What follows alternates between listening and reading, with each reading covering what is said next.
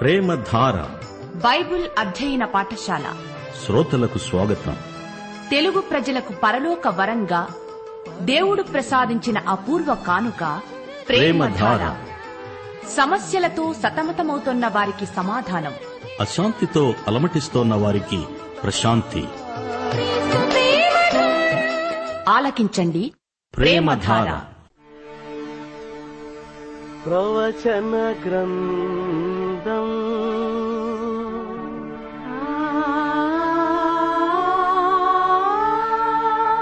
దానియేలు గ్రంథం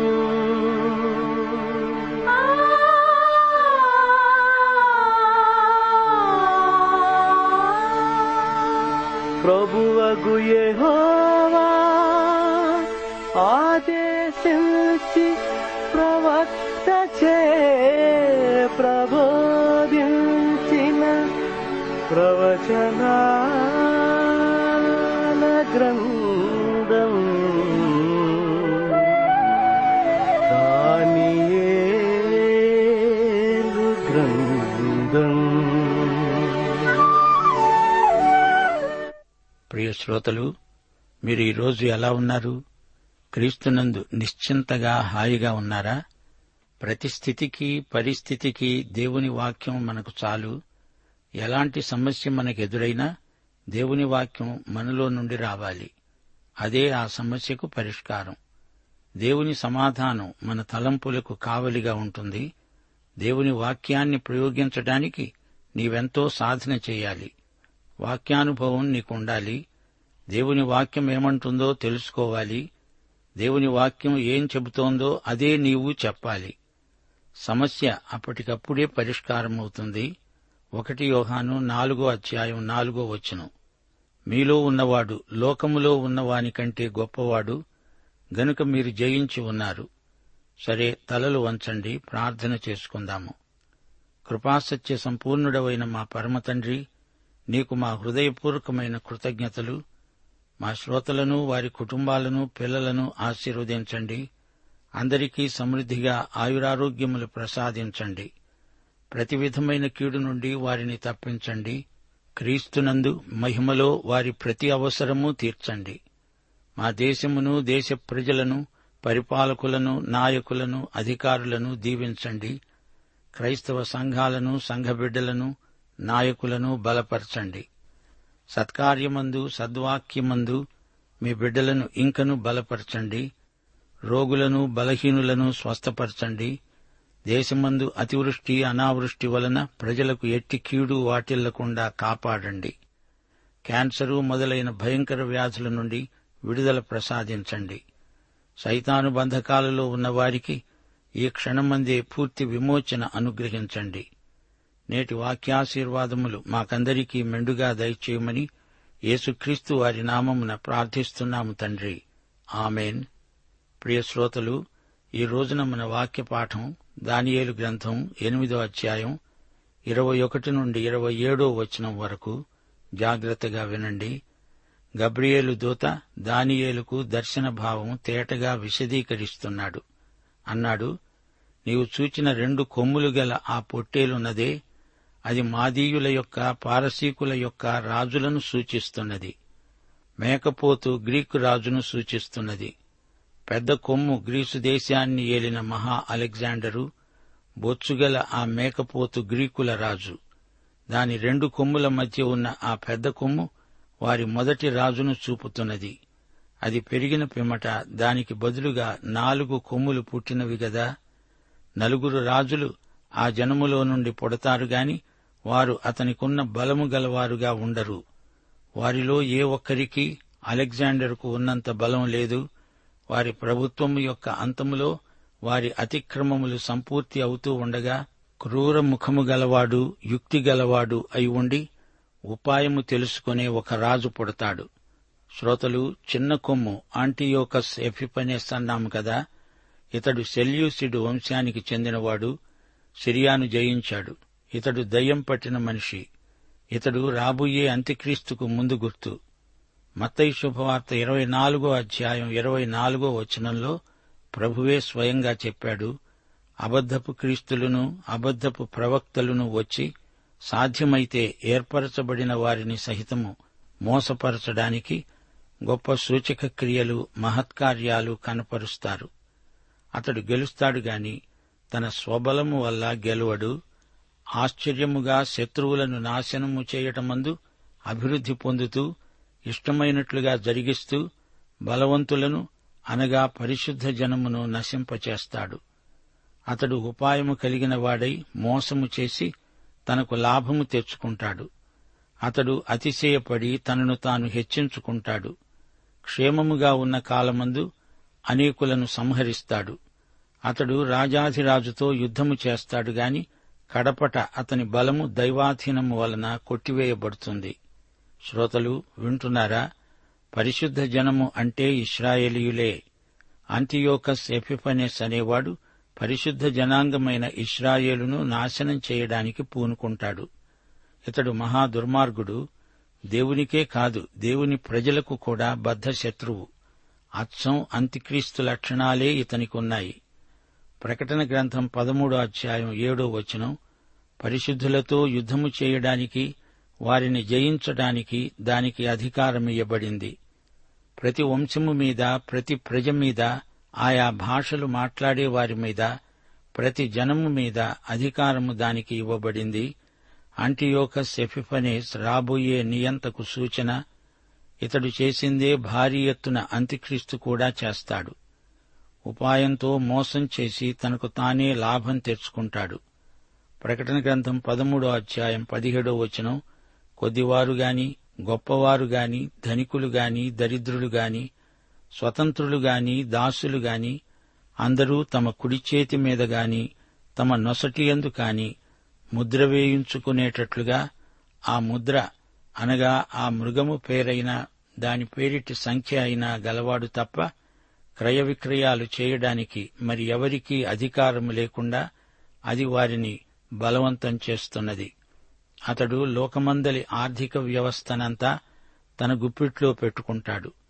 అతడు మోసం చేస్తూ తనకు అధిక లాభం తెచ్చుకుంటాడు. అతని నోరు పెద్దది, దేవదూషణ మాటలు పలుకుతాడు. 42 నెలలు అధికార దురహంకారంతో రెచ్చిపోతాడు.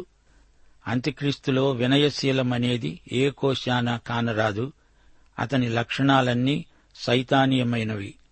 సైతాను అహంకారానికి, దర్పానికి పెట్టింది పేరు. తనను తాను దేవునితో సమానం చేసుకుని విర్రవీగుతాడు సైతాను. ప్రకటన గ్రంథం 6వ అధ్యాయంలో తెల్లగుర్రమెక్కిన ఆశ్వికుణ్ణి చూడండి. క్షేమముగా ఉన్న కాలమందు అనేకులను సంహరిస్తాడు. గొర్రెపిల్లలాగా వచ్చి క్రూర మృగంగా వ్యవహరిస్తాడు. తెల్లగుర్రమెక్కిన రౌతు తర్వాత ఎర్రగుర్రమెక్కినవాడు వస్తాడు. అతడు యుద్ధం చేస్తాడు. అతడు తెచ్చే క్షేమము, భద్రత నిజమైనవి కావు. కృత్రిమ శాంతిని చూపెడతాడు. అతడు రాజాధిరాజుతో, సమాధానకర్త అయిన అధిపతితో యుద్ధానికి తలపడతాడు. అతడు క్రీస్తు వ్యతిరేకి, దేవునికి విరోధి. ప్రకటన 13వ అధ్యాయమందలి మొదటి మృగానికి, అంత్యక్రీస్తుకు ఉన్న ప్రధాన లక్షణం క్రీస్తు వ్యతిరేకత. 26వ వచనం, దానియేలు అంటున్నాడు, ఆ దినములను గూర్చిన దర్శనమును వివరించాను. అది వాస్తవం. అది అనేక దినములు జరిగిన పిమ్మట నెరవేరుతుంది. నీవైతే ఈ దర్శనాన్ని వెల్లడి చేయకు. సుదూర భవిష్యత్తులో ఈ ప్రవచనాలు నెరవేరుతాయి. అనేక దినాలు గడిచాక వీటికి నెరవేర్పు. 27వ వచనం, ఈ దర్శనము కలుగగా దానియేలు అనే నేను మూర్ఛిల్లి కొన్నాళ్లు వ్యాధిగ్రస్తుణ్ణి అయి ఉన్నాను. పిమ్మట నేను కుదురై రాజు కొరకు చేయవలసిన పని చేస్తూ వచ్చాను. ఈ దర్శనమును గూర్చి విస్మయము గలవాడనయ్యాను గాని దాని సంగతి తెలుపగలవాడెవడూ నాకు లేడు. ఈ దర్శన ప్రభావం మానసికంగా దానియేలు మీద పడింది. అతడు శారీరకంగా ఎంతో కుంగిపోయాడు.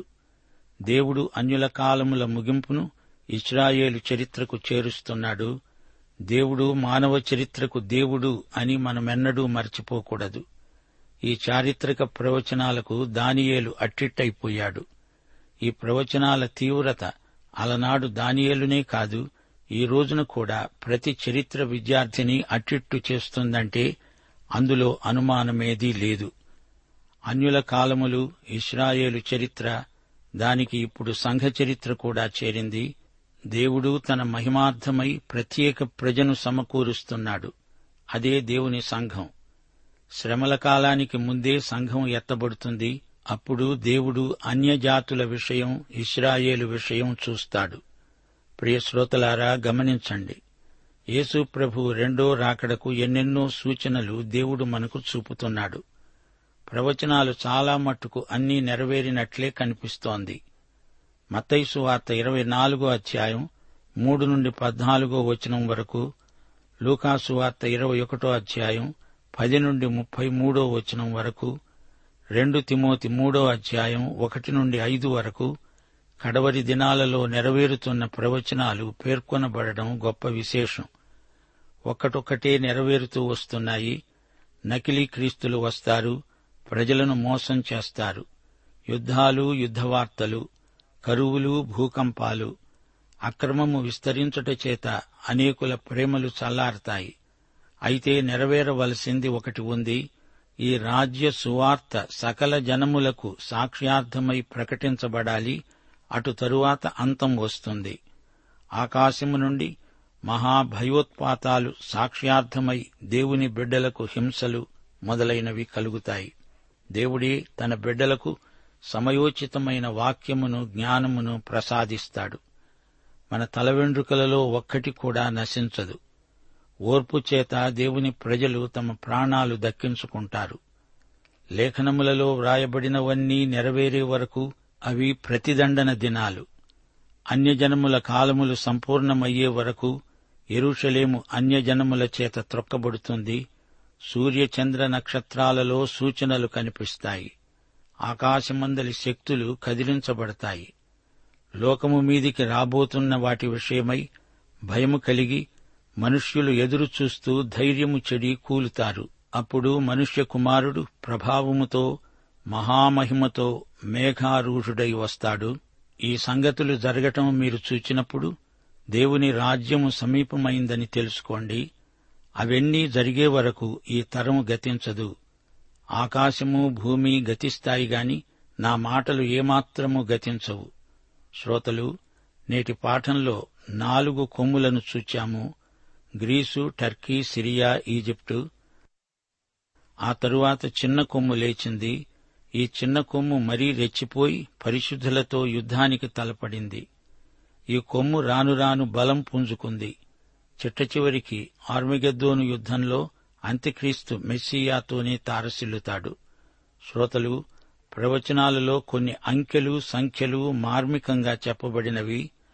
666 అనగానే చాలామంది ఉలిక్కి పడతారు.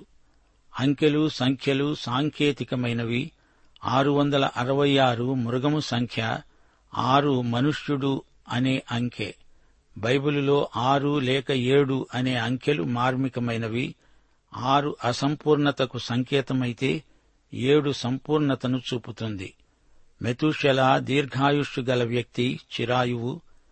అతని 180వ ఏట లెమెకు పుట్టాడు.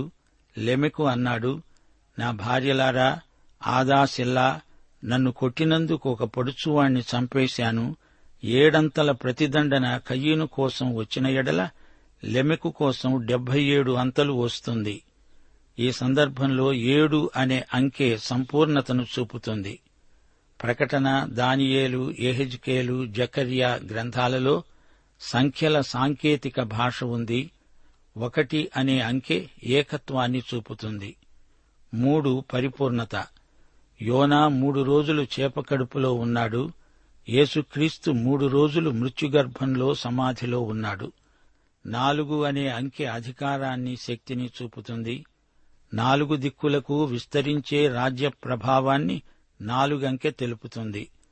ప్రకటన గ్రంథంలో 7 ఎంతో ప్రాముఖ్యాన్ని సంతరించుకున్న అంకె. 7 దూతలు, 7 పాత్రలు, 7 సంఘాలు, 7 కన్నులు, తలలు 7, 7 కొండలు, 7 దీపస్తంభాలు, 7 ముద్రలు, 7 ఆత్మలు, 7 నక్షత్రాలు, 7 ఉరుములు, 7 బూరలు, 7 సంపూర్ణమైన అంకె. ఇక 12 అనే సంఖ్య 24 పెద్దలు, 144,000 మంది ముద్రించబడిన పరిశుద్ధులు, 12 విశ్వవ్యాప్తమైన విశిష్టత గల సంఖ్య, 12 అపోస్తలులు, ఇశ్రాయేలు గోత్రాలు 12. ఒకే మాట 3 సార్లు చెబితే దానికి ఎంతో ప్రాముఖ్యముంది. యెషయా 6వ అధ్యాయం 3వ వచనంలోని దర్శనంలో పరిశుద్ధుడు, పరిశుద్ధుడు, పరిశుద్ధుడు అని 3 సార్లు చెప్పబడింది. అంటే దేవుడు మహాపరిశుద్ధుడు అనే అర్థం స్ఫురిస్తుంది. ప్రకటన గ్రంథం 5వ అధ్యాయం 12వ వచనంలో క్రీస్తు యొక్క పరిశుద్ధ లక్షణాలు 7 పేర్కొనబడ్డాయి. 1 స్తోత్రము, 2 మహిమ, 3 ఘనత, 4 ప్రభావము, 5 శక్తి, 6 ఐశ్వర్యము, 7 జ్ఞానము. దేవునికి స్తోత్రం. శ్రోతలు, దానియేలు ఈ గ్రంథాన్ని రాయడం కోరెషు బబులోనును స్వాధీనం చేసుకున్న సమయానికి ముగించాడు. ఈ గ్రంథమంతటా యెహోవా దేవుని మహిమ మనకు కనిపిస్తుంది. యూదా ప్రజలకు దేవుడైన యెహోవా సార్వభౌముడు. యూదా చెరలో ఉన్నది అంటే ఆయన జరగనిచ్చినదే. ప్రకటన సంకేతాలతో ఈ గ్రంథం నిండి ఉంది. అయినా కష్టదశలో ఉన్న దేవుని ప్రజలకు ఈ గ్రంథ సందేశం గొప్ప ఆదరణ. దానియేలు ప్రవచనాలన్నీ దర్శనాలే. సుదూర భవిష్యత్తులోకి మనల్ని తీసుకువెళ్లే ప్రవచన దర్శనాలు. అభిషిక్తుడైన మెస్సియాను, ఆయన రాజ్యాన్ని మనకు చూపే దార్శనిక ప్రవచనాలు.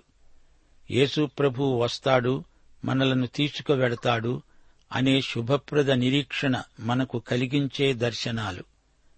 చరిత్ర వాస్తవానికి నిదర్శనాలు. యూదాజాతిని కాపాడిన దేవుడే ఇప్పుడు మన దేవుడు. క్రైస్తవ ప్రజలను, సంఘమును కాపాడే దేవుడు. దేవుడు మనకు నిరీక్షణ, ప్రోత్సాహము కలిగిస్తాడు. దేవుడు మారడు. నిన్న, నేడు ఏకరీతిగా ఉన్నాడు.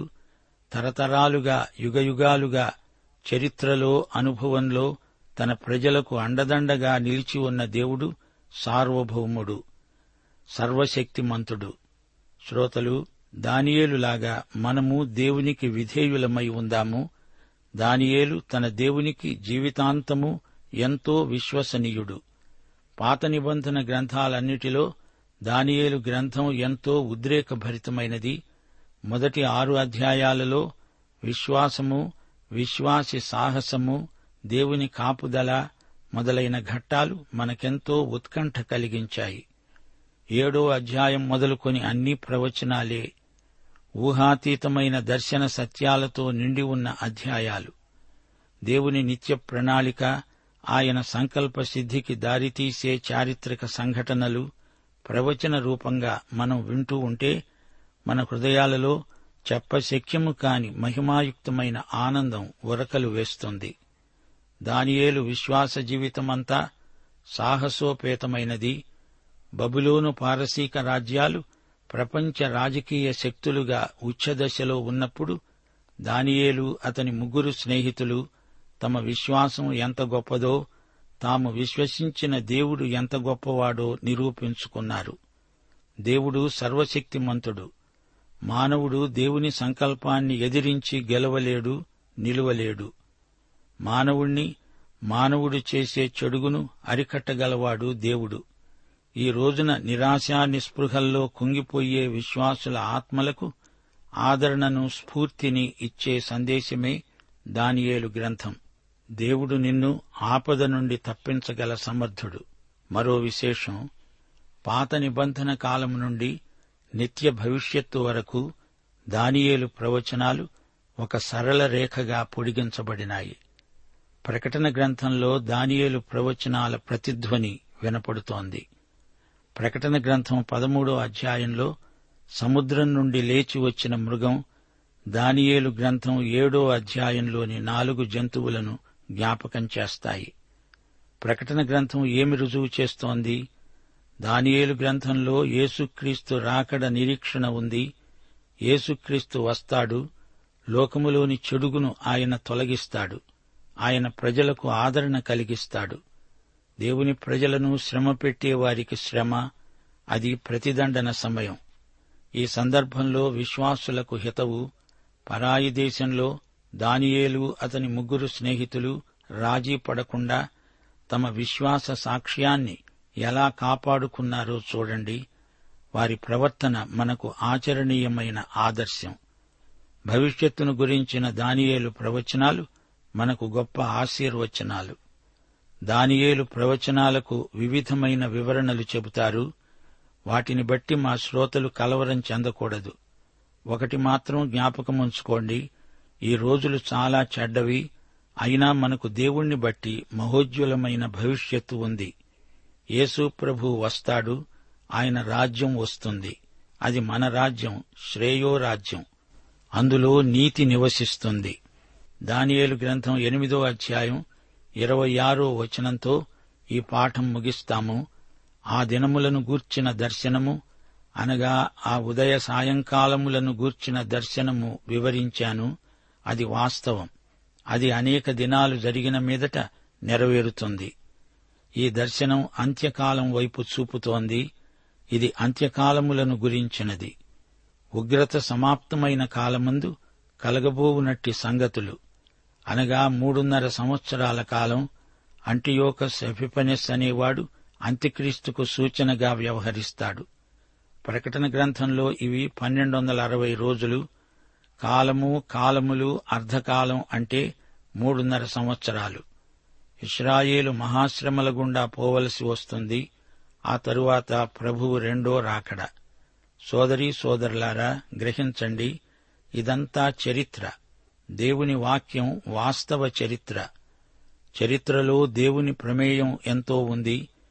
యేసుక్రీస్తు త్వరలో రాబోతున్నాడు. సంఘం ఎత్తబడుతుంది. ఆ తరువాత శ్రమల కాలం, మహాశ్రమల కాలం.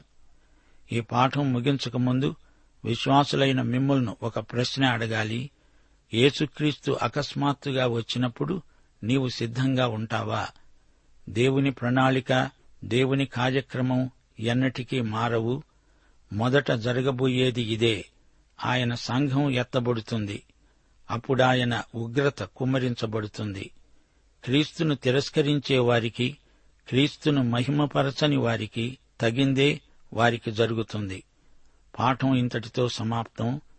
ప్రభు అయిన యేసుక్రీస్తు వారి కృప, తండ్రి అయిన దేవుని ప్రేమ, పరిశుద్ధాత్మ యొక్క అన్యోన్య సహవాసము మనకందరికీ నిత్యత్వము వరకు తోడై ఉండునుగాక. ఆమేన్. ఇప్పుడు గతంలో యెహెజ్కేలు గ్రంథంలో మీరు రాసుకున్న ప్రశ్నలకు సరైన సమాధానాలు చెప్తున్నాను. దయవుంచి మీరు రాసిన జవాబులతో ఒకసారి సరిచూసుకోండి. మొదటి ప్రశ్న జవాబు: యెహెజ్కేలు అనే పేరుకు అర్థమేమిటి? జవాబు: దేవుడు బలపరుస్తాడు. దేవుడు బలపరుస్తాడు. రెండవ ప్రశ్న జవాబు: యెహెజ్కేలు గ్రంథం తిన్నాక దాని రుచి ఎలా ఉంది అన్నాడు. జవాబు: తేనె వలె మధురంగా ఉంది అన్నాడు. తేనె వలె మధురంగా ఉంది అన్నాడు. మూడో ప్రశ్న జవాబు: రాతి గుండెకు ప్రతిగా దేవుడు వారికి ఏమిస్తానన్నాడు? జవాబు: మాంసపు గుండె, నూతనాత్మ. మాంసపు గుండె, నూతనాత్మ. నాలుగో ప్రశ్న: ముగ్గురు ప్రార్థనాపరులు వారున్నా మిమ్మలను రక్షించలేరు. ముగ్గురు ప్రార్థనాపరులు వారున్నా మిమ్మల్ని రక్షించలేరు. ఆ ముగ్గురెవరు? జవాబు: నోవహు, దానియేలు, యోబు. నోవహు, దానియేలు, యోబు. ఐదో ప్రశ్న జవాబు: బద్దలైన సందులో నిలవటానికి తగిన వాడెవడు అని దేవుడు వెదికాడు. ఈ వచనం ఎక్కడ ఉంది? జవాబు: యెహెజ్కేలు 22వ అధ్యాయం 31వ వచనంలో ఉంది. యెహెజ్కేలు 22:31. 6వ ప్రశ్న జవాబు. లూసిఫరు అభిషేకం నొందిన కెరూబు, ప్రతిష్ఠింపబడిన పర్వతము నుండి త్రోయబడినవాడు. ఈ వచనం ఎక్కడ ఉంది? జవాబు యెహెజ్కేలు 28:15.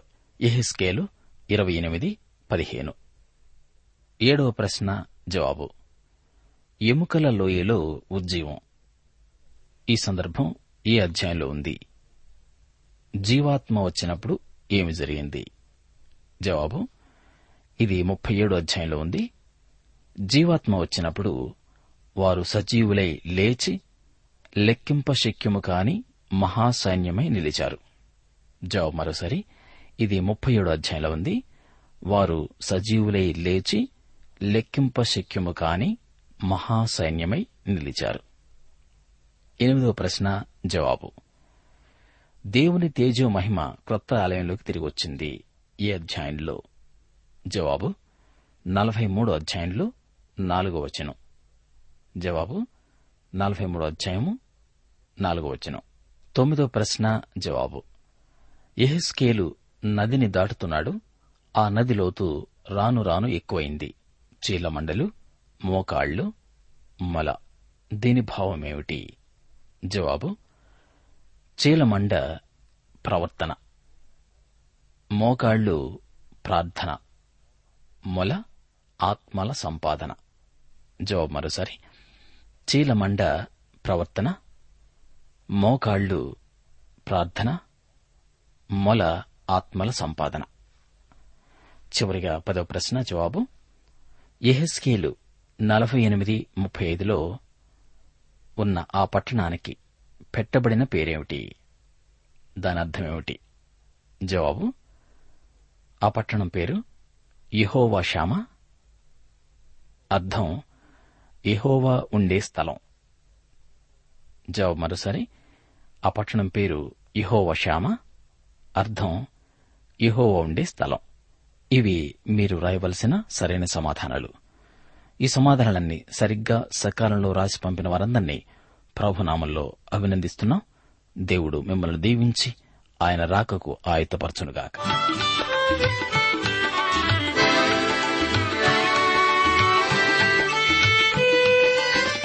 జనము మీదికి లేచు జనము, తనది కానిది ఆశించు దినము.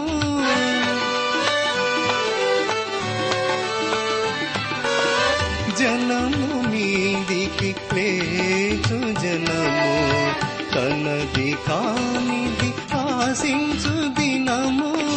ఋతువుల్లో కల మార్పులు చూడు, అతిగా కలిగే కరువులు చూడు. త్వరలోనే ప్రభుడే తెలుసు. ప్రేమధార బైబిల్ అధ్యయన కార్యక్రమంలో మీరింతవరకు దానియేలు గ్రంథ వర్తమానాలు వింటూ ఉన్నారు. ఈ గ్రంథ ధ్యానాలు మీ అనుదిన ఆత్మీయ జీవితాన్ని మరింత శక్తితో, ధైర్యంతో, సహనంతో కొనసాగించడానికి సహాయపడగలవని భావిస్తున్నాం. ప్రస్తుతం మీరు వింటున్న దానియేలు గ్రంథ వర్తమానాలపై గొప్ప దేవుడు అనే పుస్తకాన్ని సిద్దం చేస్తున్నాం. గొప్ప దేవుడు అనే ఈ పుస్తకాన్ని పొందగోరేవారు ఈ రోజే మాకు రాసి లేదా ఫోన్ చేసి మీ పేరు నమోదు చేయించుకోవచ్చు. మా address Premadhara, Trans World radio India, తపాలా సంచి 4, సికింద్రాబాద్ 500017.